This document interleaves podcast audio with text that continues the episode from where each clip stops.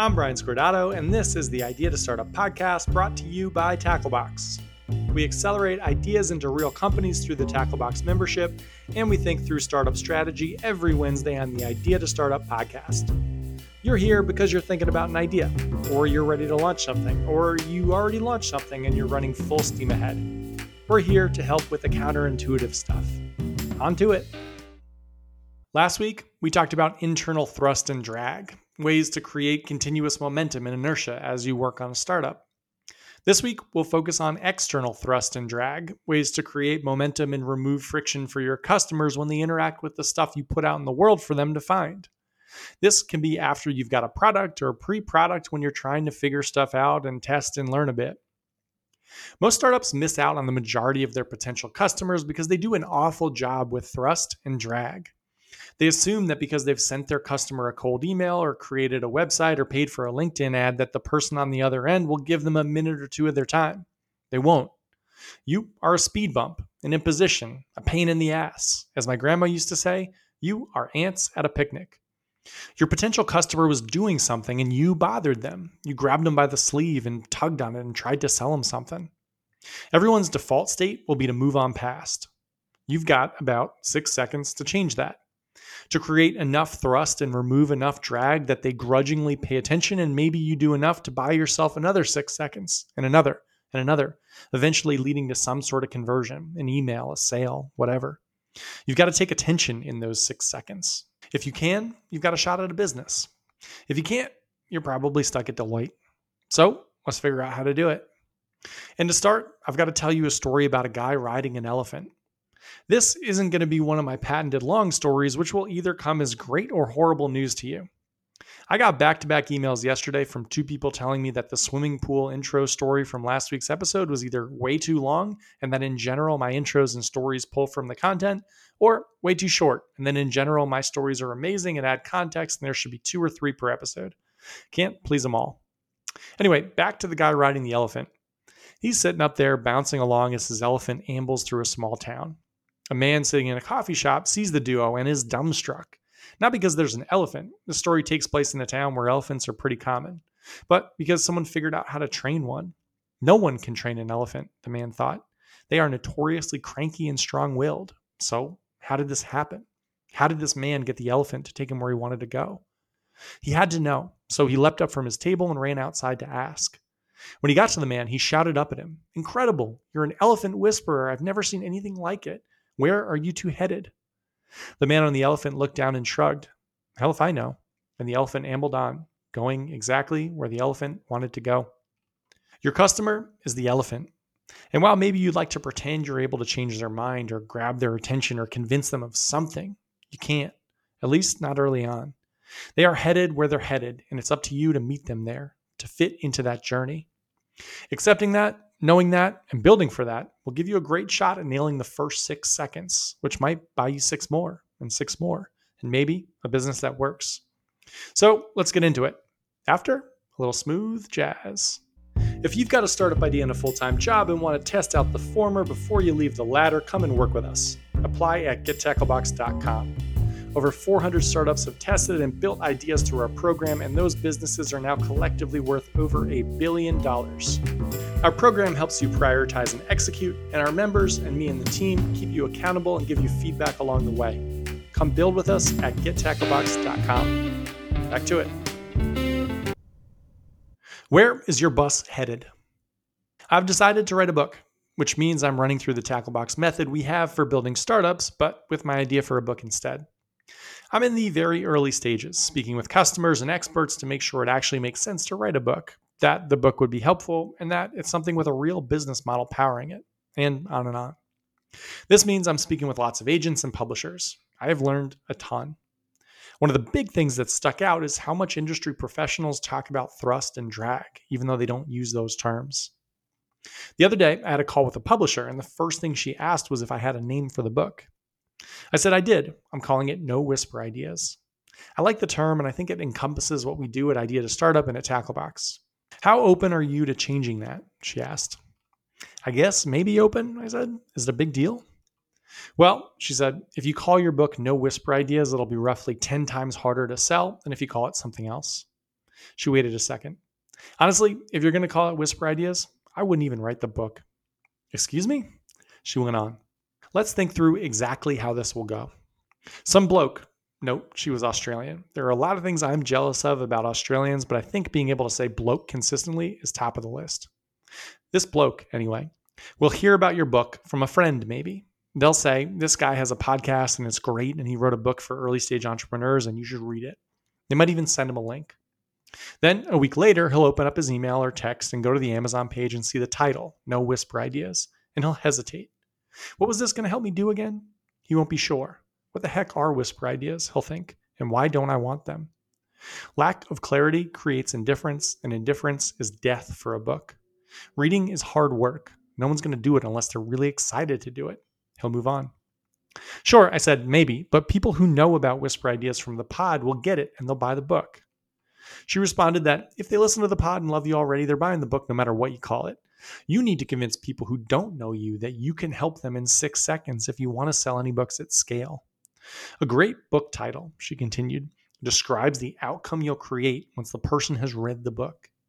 Think about the book like a bus. The title is the place you're going to drop them off, the destination. Whisper Ideas is about you. Really, you're thinking you're clever.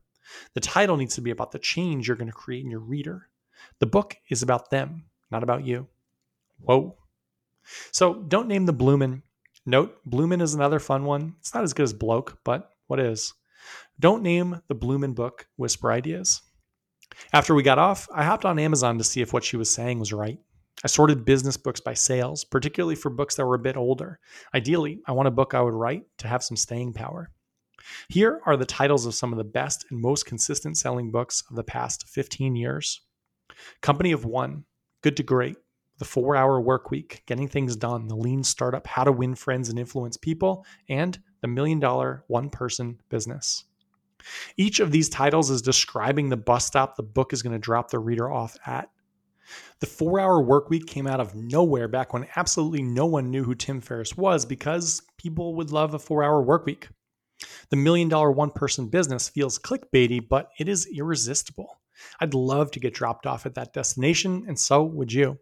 I'll put a link in the show notes. I bet 50 people buy that book after this episode just from the title. Hell, I bought it. The theory of thrust and drag with customers is about investigating the crime scene. Thinking about the exact position your customer is in when they first interact with you, the mood, the momentum, where they're headed, what were they thinking about, what's the likely scenario for them reading your ad or website or cold email. Then it's about the six seconds. For people working on solo businesses, the title, The Million Dollar One Person Startup, creates enough thrust that you're going to go to the Amazon page. The title is so compelling, it probably buys you six, if not 30 seconds, which you're going to use to read the quotes from the famous people who recommended the book. This is you searching for social proof. This might buy another six seconds, which is going to push you down to the reviews from readers, the top two or three. And if everything checks out, it's going to push you to a purchase. If the title of the million dollar one person startup was Whisper Ideas, you wouldn't give it a second look. Sometimes success is just that simple. If you nail those first six seconds, you got a shot. If you don't, you don't.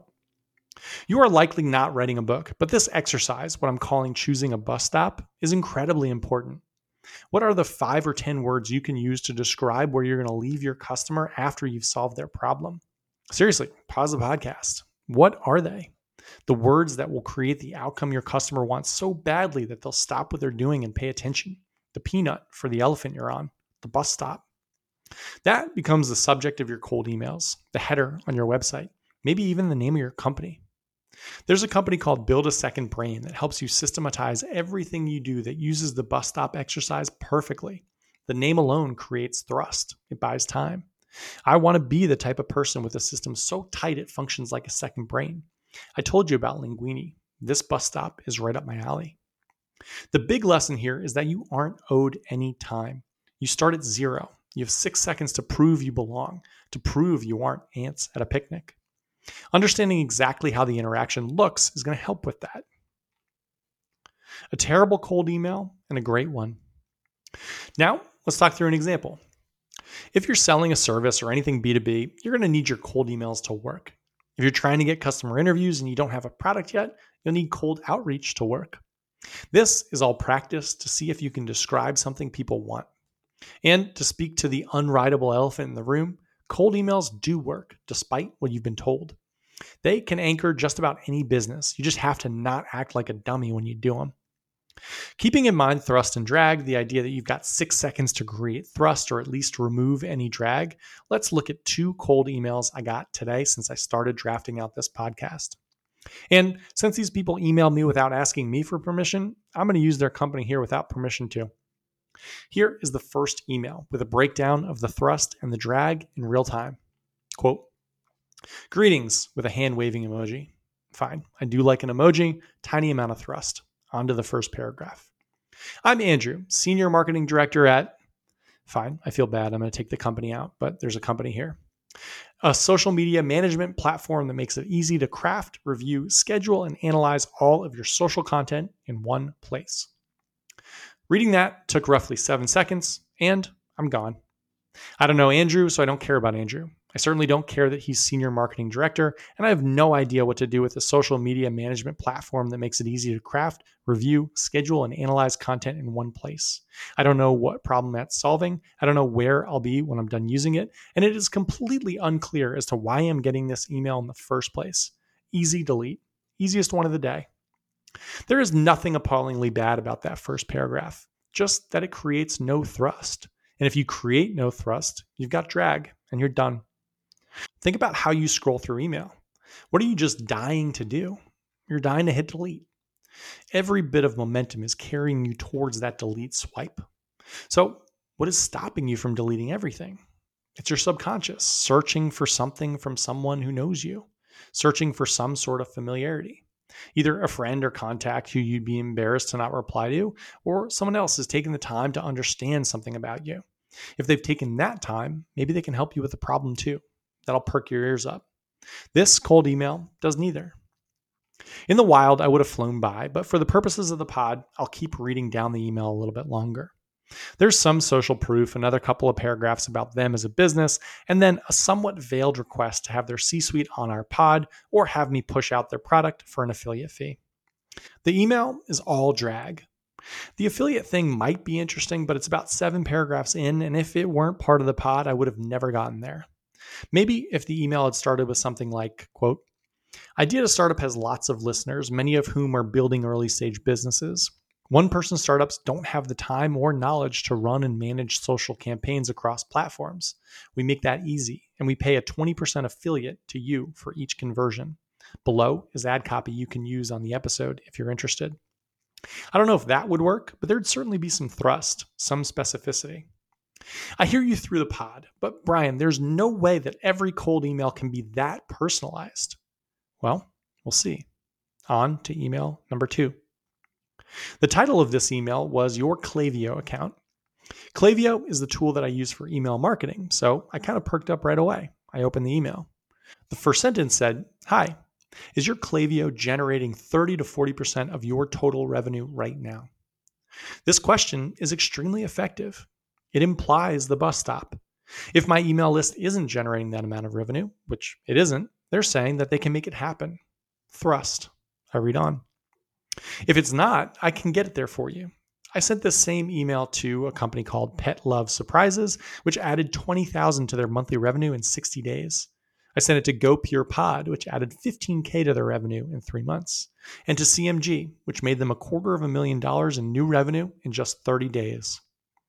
The second paragraph then gives a little bit of social proof. There's some more thrust. The email is about them, but specific to the other companies they've helped get to the bus stop they've already promised me. And they generated amounts of money that seem reasonable. Next paragraph. We work on a commission arrangement. Nothing upfront, just a percentage of revenues we generate. Commission is capped at $1,500 a month. This hits at the next feeling I'd have after hearing about the bus stop the risk. This must be super expensive, I thought, but apparently commission is capped and it's only pulled from what they help me make. More thrust. The final paragraph is just a couple of words and a link. It says, Here is a full report on what I can do for you. And then there's a personalized link that goes to a landing page that has a Tacklebox logo and includes a video showing how we get started. The personalization is just our logo, the rest is just a form sales page, but it's still really effective. And the video is short to the point and again, removes some of the risk. It seems like it's really easy to get started with them. Now, that is a pretty freaking good sales email. The company is called ClickDrobe if you're interested. I'll put it in the show notes. And while I'm not sure I'm a fit for them, I bet their hit rate is a thousand times higher than the hit rate of the other company or of most companies sending cold emails. If you can't get specific enough to create thrust in an email, then you probably shouldn't be sending that email. And it's either an issue with who you're sending it to or an issue with your customer focus in the first place. You don't want to do that. You're wasting people's time and you could be crushing your rep. And you might end up getting absolutely roasted on a random podcast episode because of it. ClickDrobe nailed the bus stop, but they nailed two other things worth digging in on too rivers and dams and risk. Each of these will help you create thrust, and we'll talk through them quickly now. Rivers and dams. It can be hard to create thrust when you have a big value proposition or you're helping lots of different types of customers. Maybe the company from the first cold email is a great social media management tool, but the pitch is just too broad. If it's not specific to me, it doesn't gain any trust, and trust creates thrust. I'd have used that phrase earlier, but it sounds a bit dirty to me, so it's only getting in here once. Anyway, if you're trying to create thrust, a great way to do this is rivers and dams. We've talked through this before. Your customer is on a boat going down the river towards whatever the big goal you can help them with is. The dams are the things that block them along the way. And dams are things that are specific enough to create trust. Lots of times, these aren't going to be your full product, but a thing that you can help your customer with first. One of our companies helps people with their relationship to alcohol. For that customer, a dam pretty high up the river might be how to date sober. Both the action of going on a date without the comfort of alcohol and the inevitable conversation that'll come up at some point where the person you're dating asks if you'd like a drink and you need to explain why you don't. The business might be more complex, meetings and coaching to move you towards a better relationship with alcohol. But the six seconds might be focused on a dam in that river, a specific thing you can help with. A Facebook ad sharing content to help you date sober will be much harder to swipe past than a generic, quote, will help you change your relationship with alcohol ad. Dams are more actionable and more specific and are an opportunity for you to prove that you understand the journey your customer is on. The more specific you can be to an immediate blocker in those six seconds, the more trust you'll build. The best part about dams is that they often get the customer into the flow of the product faster. It's a way to start building the relationship without the bigger sale. I have a friend who runs a business that helps people write. It's meant to create prospective novelists accountable, create some community for them, get built in readers, and so on. It is a tough sell, especially for her core customer, the person who's never written before and wants to add writing to their life. So her website and ads all push on a dam she can break down at the top of the river that builds momentum, creating space. She has a free course called Design Your Life to Support Writing a Book that 99% of her customers start with. They go through that program, learn how to create an hour a day, then naturally move into the deeper program. Risk. The last tactic for creating thrust we'll talk about today is attacking risk. When your customer interacts with whatever you've built, they'll think about the upside a bit, but they'll mostly focus on the downside. You'll notice this whenever you pitch someone a startup idea you're considering. They'll always focus on what could go wrong. Humans are miserably wired to overestimate downside and underestimate upside. But that's the way it is. So you need to answer the risk question fast to get thrust. The second cold email did that beautifully. They mention their capped fee and business model where they only make money if I make money. Simple, but effective. Our instincts are to bury the risk, but you're better off calling it out immediately. Startups tend to hide their secret sauce and hide their biggest risks. Pushing both of those forward creates trust and creates thrust. Yikes, there that line is again. I could go on with thrust versus risk examples and tactics for hours, but we'll stop here. There are two big things to walk away from this podcast with. First, no one is excited to read your ad, your cold email, your website. No one is interested in hearing what you do. You start at zero, your aunt's at a picnic. You've got six seconds to prove that you're worth this person's time. Tell them where your bus is taking them, help them solve a problem, mitigate the risk they feel. This part isn't about you, it's about them. And again, you've only got those six seconds. This means you've got to choose people. The more specific you are, the better this all works. Never start your cold email with, Hi, I'm so and so, and I do this. Two, put yourself in the shoes of the person interacting with whatever you've sent. What are they doing? Scrolling through emails, flipping through a social media app, getting a text from a friend with your site linked in it? Build naturally on that momentum. Nail the first six seconds. They'll earn you six more, and six more, and six more, and they might just earn you a business that changes your life. And then you and the blokes can do whatever bloomin' thing you'd like. This was the Idea to Startup podcast brought to you by Tacklebox. If you've got a startup idea you want to work with us on, come join at gettacklebox.com. We will help you be thoughtful and purposeful with the whole process and dramatically increase the chances that your business works. Have a great week.